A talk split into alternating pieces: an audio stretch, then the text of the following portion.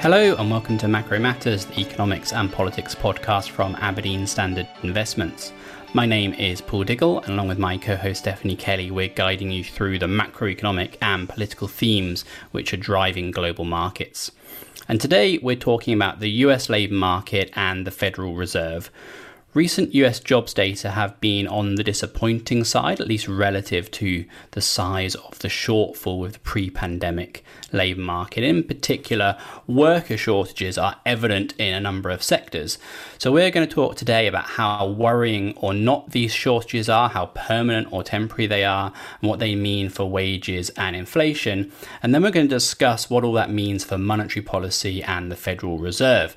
They've sounded a bit more hawkish recently. Should markets worry about the prospects of Fed QE tapering and eventual rate rises?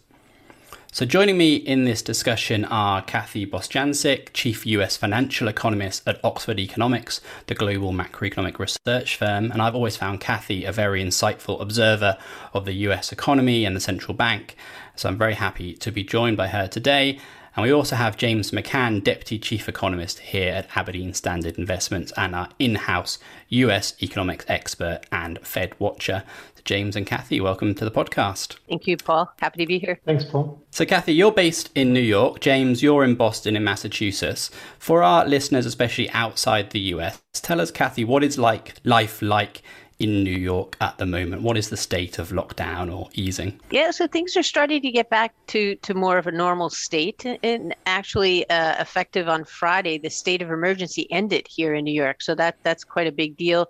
Um, you still, if you're unvaccinated, have to wear a mask. And if we're traveling on public transportation, even if you're vaccinated, um, you're, you're required to wear a mask. But otherwise, people are populating the restaurants and, and shopping, and, and things are getting back to, to normal. Great. And James, are you getting out in the shops, in the restaurants yourself? Yeah, I mean, it, it's it's strange to go back. Um, we've obviously got the European Championships being shown over here and got out to a, a, couple of games and being in busy sports bars with lots of people without masks, sort of chanting and cheering. It feels it feels really odd. I take some comfort that Massachusetts has one of the highest vaccination rates, so it does give that sense of security. But it's it's definitely a an adjustment going back to those sorts of those sorts of interactions. It's a big change, isn't it? But a change for the better, I think. So let's get into our main topic then, our first topic, which is the US labour market. Kathy, some of the recent labour market prints, the non farm payrolls prints, as we've said, have been disappointing. Still huge in historical terms, but not as big as we might have expected given the damage that the pandemic did to unemployment.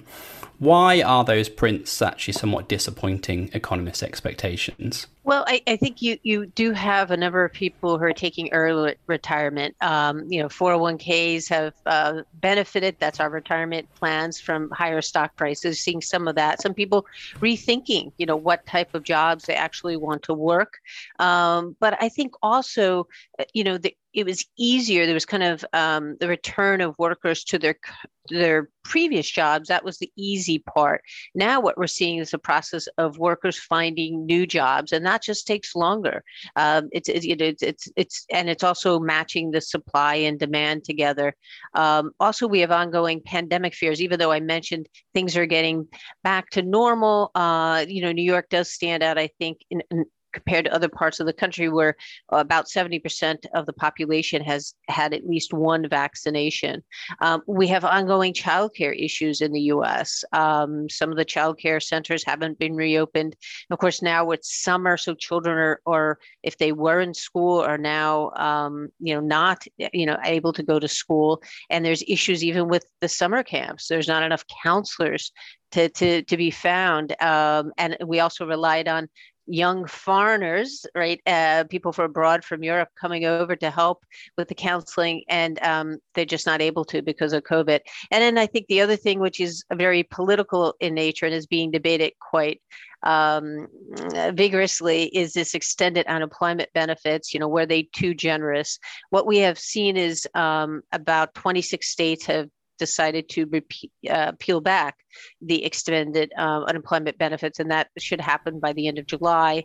Um, and all the states by September uh, will have stopped with the, the extended benefits uh, for unemployment insurance. So we think that also will start to free up the supply of labor um, to help meet the, the demand. Great. And James, are there good reasons to think then that those factors are all temporary in nature? How temporary are they?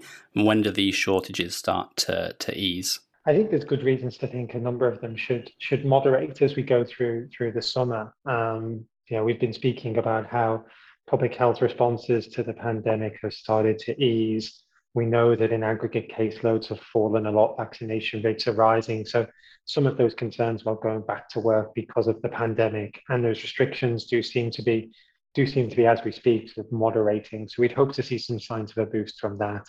As Kathy mentioned, we've got this really interesting national, uh, sorry, natural experiment with a whole bunch of states removing this supplement, supplemental unemployment insurance top up. So we'll get an early sense in those states as to the extent to which that was discouraging labor supply or not. So that'll be interesting. But even regardless, we know that that factor, which has been pointed in research as a contributor, but perhaps not as, as large a contributor to the to the decline in, in willingness to work. Um, so we know that that's that's moderating as as well. So I think there should be a uh, a boost, I suppose, to labour supply, or at least some of those factors that we think might be holding back labour supply should be easing over coming months. And given that we know from the, the job openings data there's a huge amount of labour demand over there, we're really hopeful and optimistic that we'll get really strong job growth over the summer. And, you know, again, as Kathy said, part of that will be just figuring out some of those labour market matches. There probably should be some natural lag as well. So I think we're quite optimistic on the ability of some of those drags to, to ease as we look forward.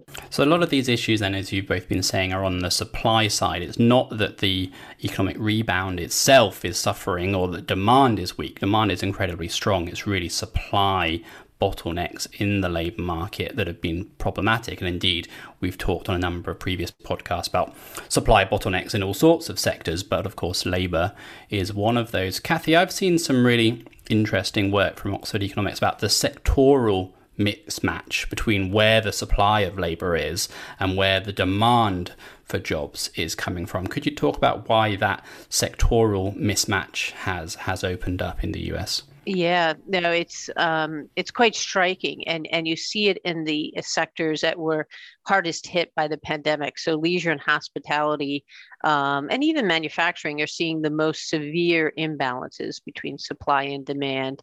Where mining, lodging, uh, logging, information and construction sector seeing less of that. Um, I think in the, the, leisure and hospitality, uh, some of those workers is what you know James and I were mentioning are concerns still about the ongoing pandemic fears. Those people are, have to relate uh, more directly with the public uh, and can't be socially distanced as much. Um, and also, they're rethinking their career and or, or job opportunities, and um, also looking to see, um, you know, the work is hard, um, but also see if they can gain garner higher wages. So we're seeing some of that going on as well, and maybe they want to go back uh, to leisure and hospitality, but looking even for higher wages if it was the prior job. So a lot of that uh, friction going on in that sector. And I can tell you just anecdotally, um, we did take a, a, a, week off to go to a vacation out in Long Island and um, in the Hamptons, and there was job postings everywhere. Um, so my two young boys were saying, "Look at this job, job one, job one." I, of course, I asked if they were interested. They backed off very quickly, but um, but it, you, you, see that even in, in, you know everywhere really it's throughout the city and and uh, and this area so that's i think it's going to be with us a bit but i agree with james that over time you're going to see that rebalancing and um, the demand is so strong and businesses want to reopen um, we think it's just a matter of time and you know, we think that eventually we recoup the whole eight million that is still lost in terms of jobs. Um, we we recoup that throughout the year. And Kathy, you're talking there about people taking the time to rethink the job that they that they want.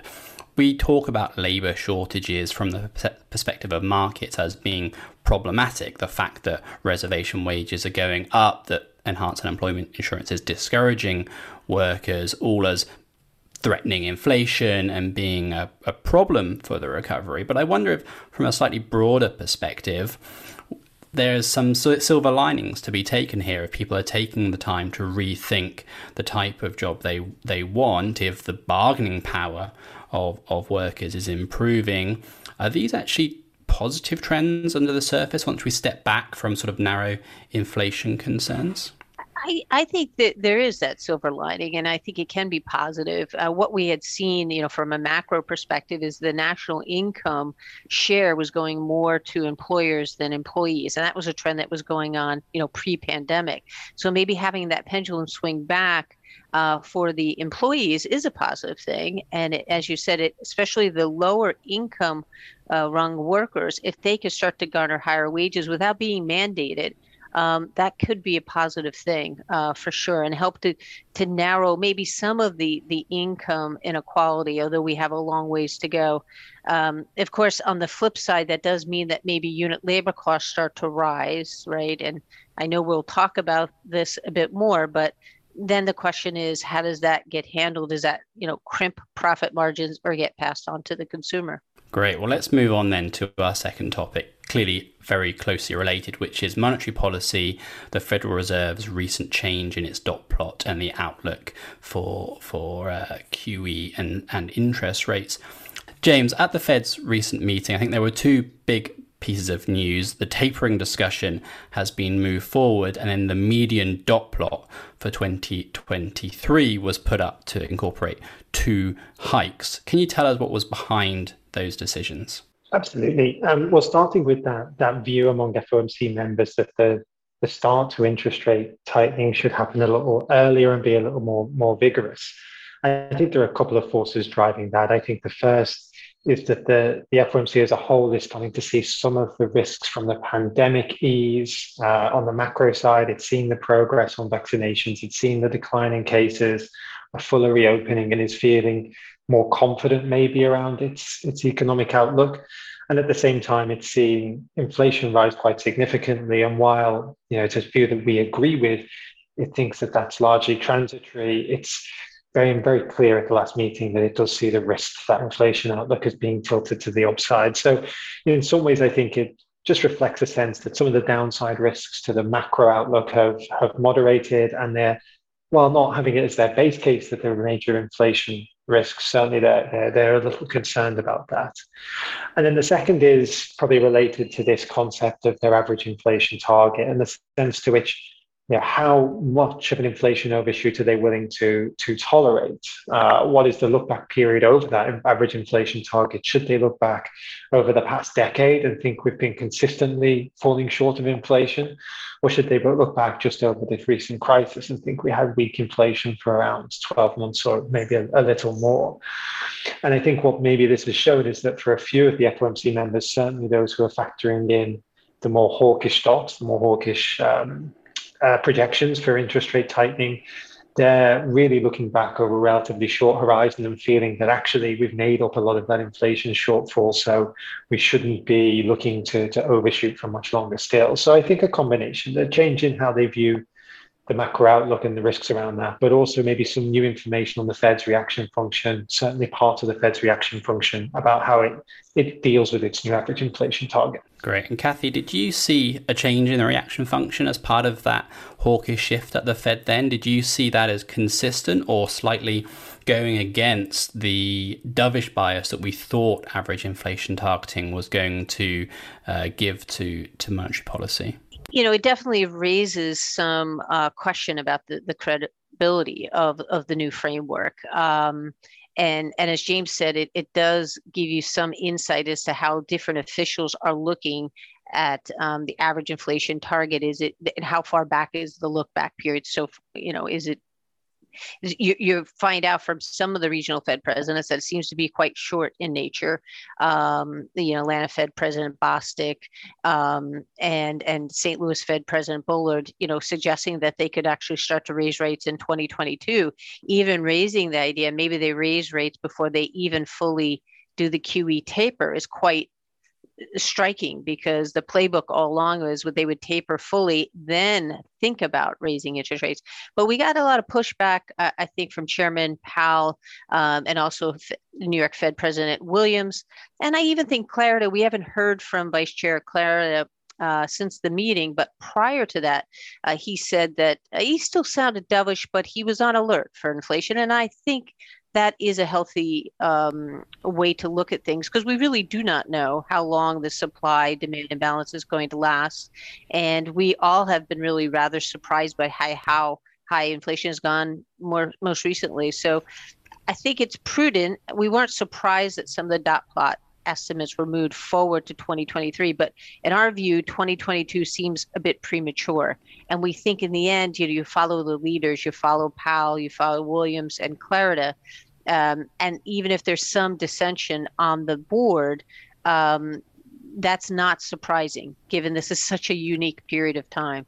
So I'm interested then in that question of how much solace um, we take from the fact that the core members of the FOMC probably are lower dots than the median, and it, as is a common pattern, the regional Fed presidents are on the more hawkish side. I mean, is that really a good reason to think that the eventual realized rate path will be below the median dot? How much outsized say do does the chair and, and the core of the committee actually have? Uh, it's a great question. Um, and it, it, raises a couple questions uh, on top of that. Um, so I think one, uh, I do think the core matter quite a bit, and we saw some regional Fed presidents get in line with them. Uh, San Francisco um, President Daly and also Cleveland Fed President Mester also lined up more in the dovish camp.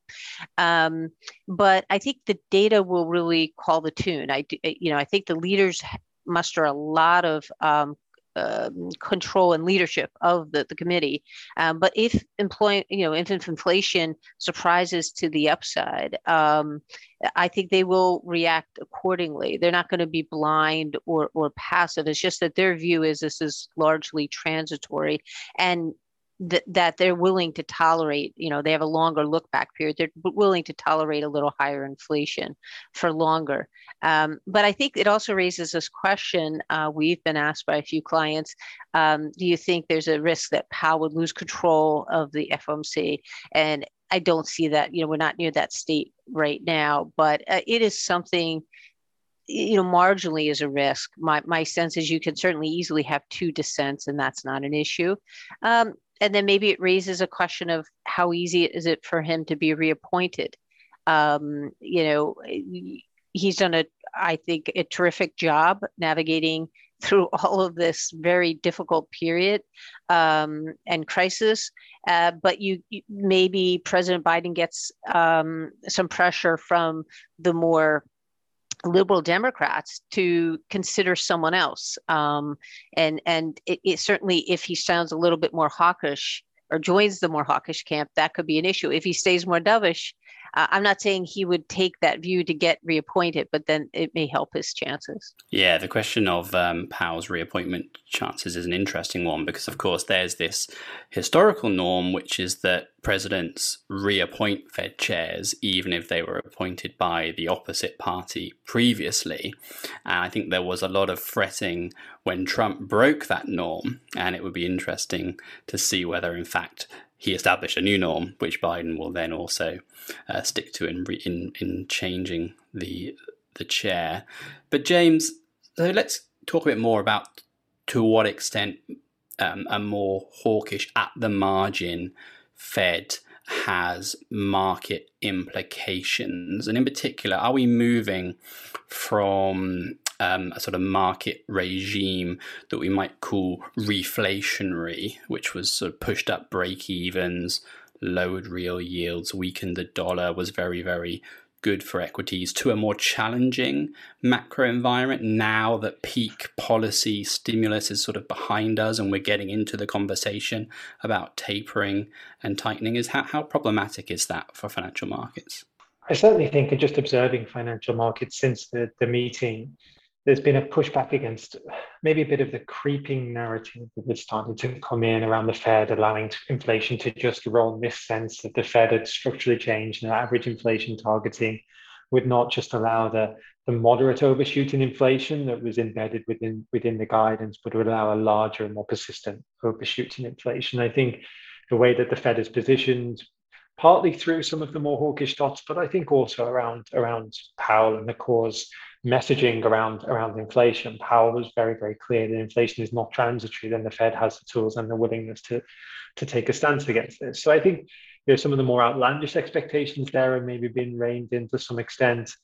I'm still not completely convinced that this is sort of a setup for a very aggressively hawkish Fed in which you know they're very willing to you know radically bring the tapering um, timeline forward, shorten that timeline, absent some know big surprises from their perspective on what inflation and, and growth is is doing. Similarly, with regards to, to interest rate hikes. And I think I, I totally agree with Kathy that the data is going to de- determine this. And if we're right that a lot of these inflation pressures are, are transitory, then I think that it sets up the Fed to, to absolutely be looking to tighten in 2023, but not to sort of bring that further forward to 2022 or do, do anything too aggressive on, on that 2023 timeline. So, you know, perhaps some of that open door to markets has been has been narrowed a, a little bit to some extent. Maybe there's some you know more active debate around degree of policy normalization, and that puts up a bit of a barrier to some of you know maybe maybe, the characteristics around some of those asset market discussions are different and puts a little bit in the way of the the discount rate for equities or the ability of the, the dollar to continue to weaken, that then can have its own knock-on effects, be it through international financial markets on other currencies too. But I'm, I'm, I guess I'm not saying that this will be something that sort of puts in a policy mistake style or a taper tantrum style that really shifts that quite aggressively. I still, you know, hope that the Fed can tread this line, which is still relatively Goldilocks between removing policy support. Yeah, one way that I like to come at that question is um, is the rise in rates happening for the right or the wrong reasons?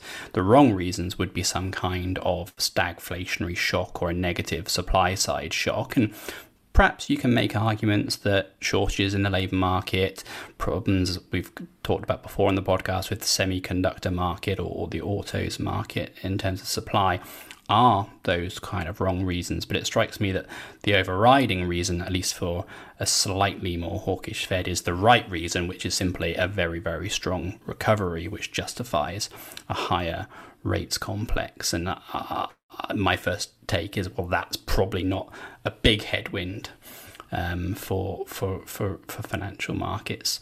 But Kathy, then maybe a final question can you lay out your expectations for the path of inflation and the Fed then? What are you actually forecasting at the moment? What do you think is going to happen? Yeah, so so I guess on the inflation uh, front, we we do think that uh, we've probably peaked in terms of the year-on-year rate. So uh, headline CPI is around five percent. The, the PCE, the price um, personal consumption expenditure price index, running a bit lower, around four percent. Uh, but we think as the base effects wane, um, that you're just naturally going to see a lower year-on-year rate.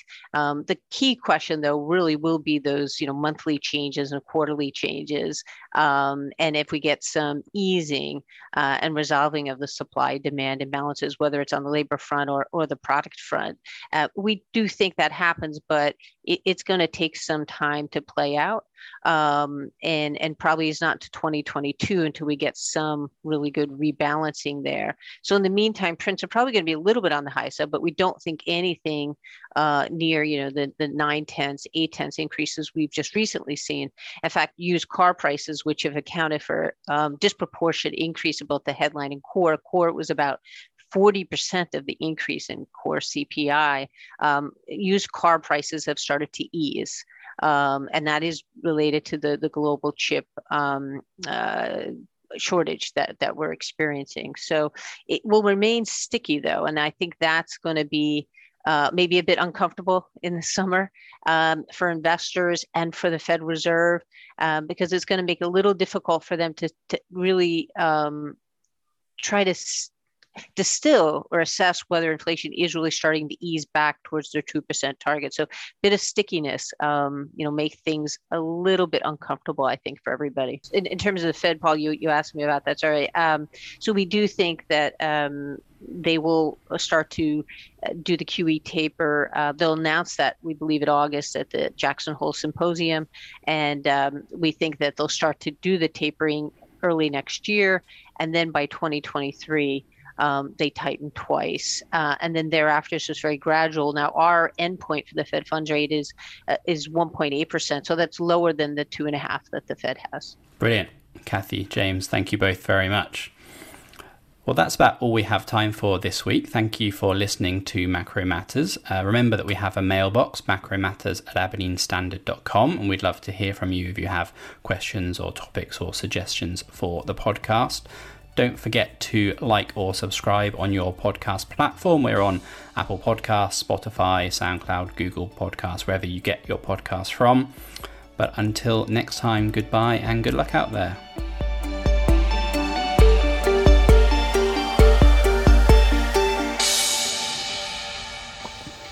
Please note that email is not a secure form of communication, so don't send any personal or sensitive information. This podcast is provided for general information only and assumes a certain level of knowledge of financial markets. It is provided for information purposes only and should not be considered as an offer, investment recommendation, or solicitation to deal in any of the investments or products mentioned herein, and does not constitute investment research. The views in this podcast are those of the contributors at the time of publication and do not necessarily reflect those of Aberdeen Standard Investments. The value of investments and the income from them can go down as well as up, and investors may get back less than the amount invested. Past performance is not a guide to future returns. Return projections are estimates and provide no guarantee of future results.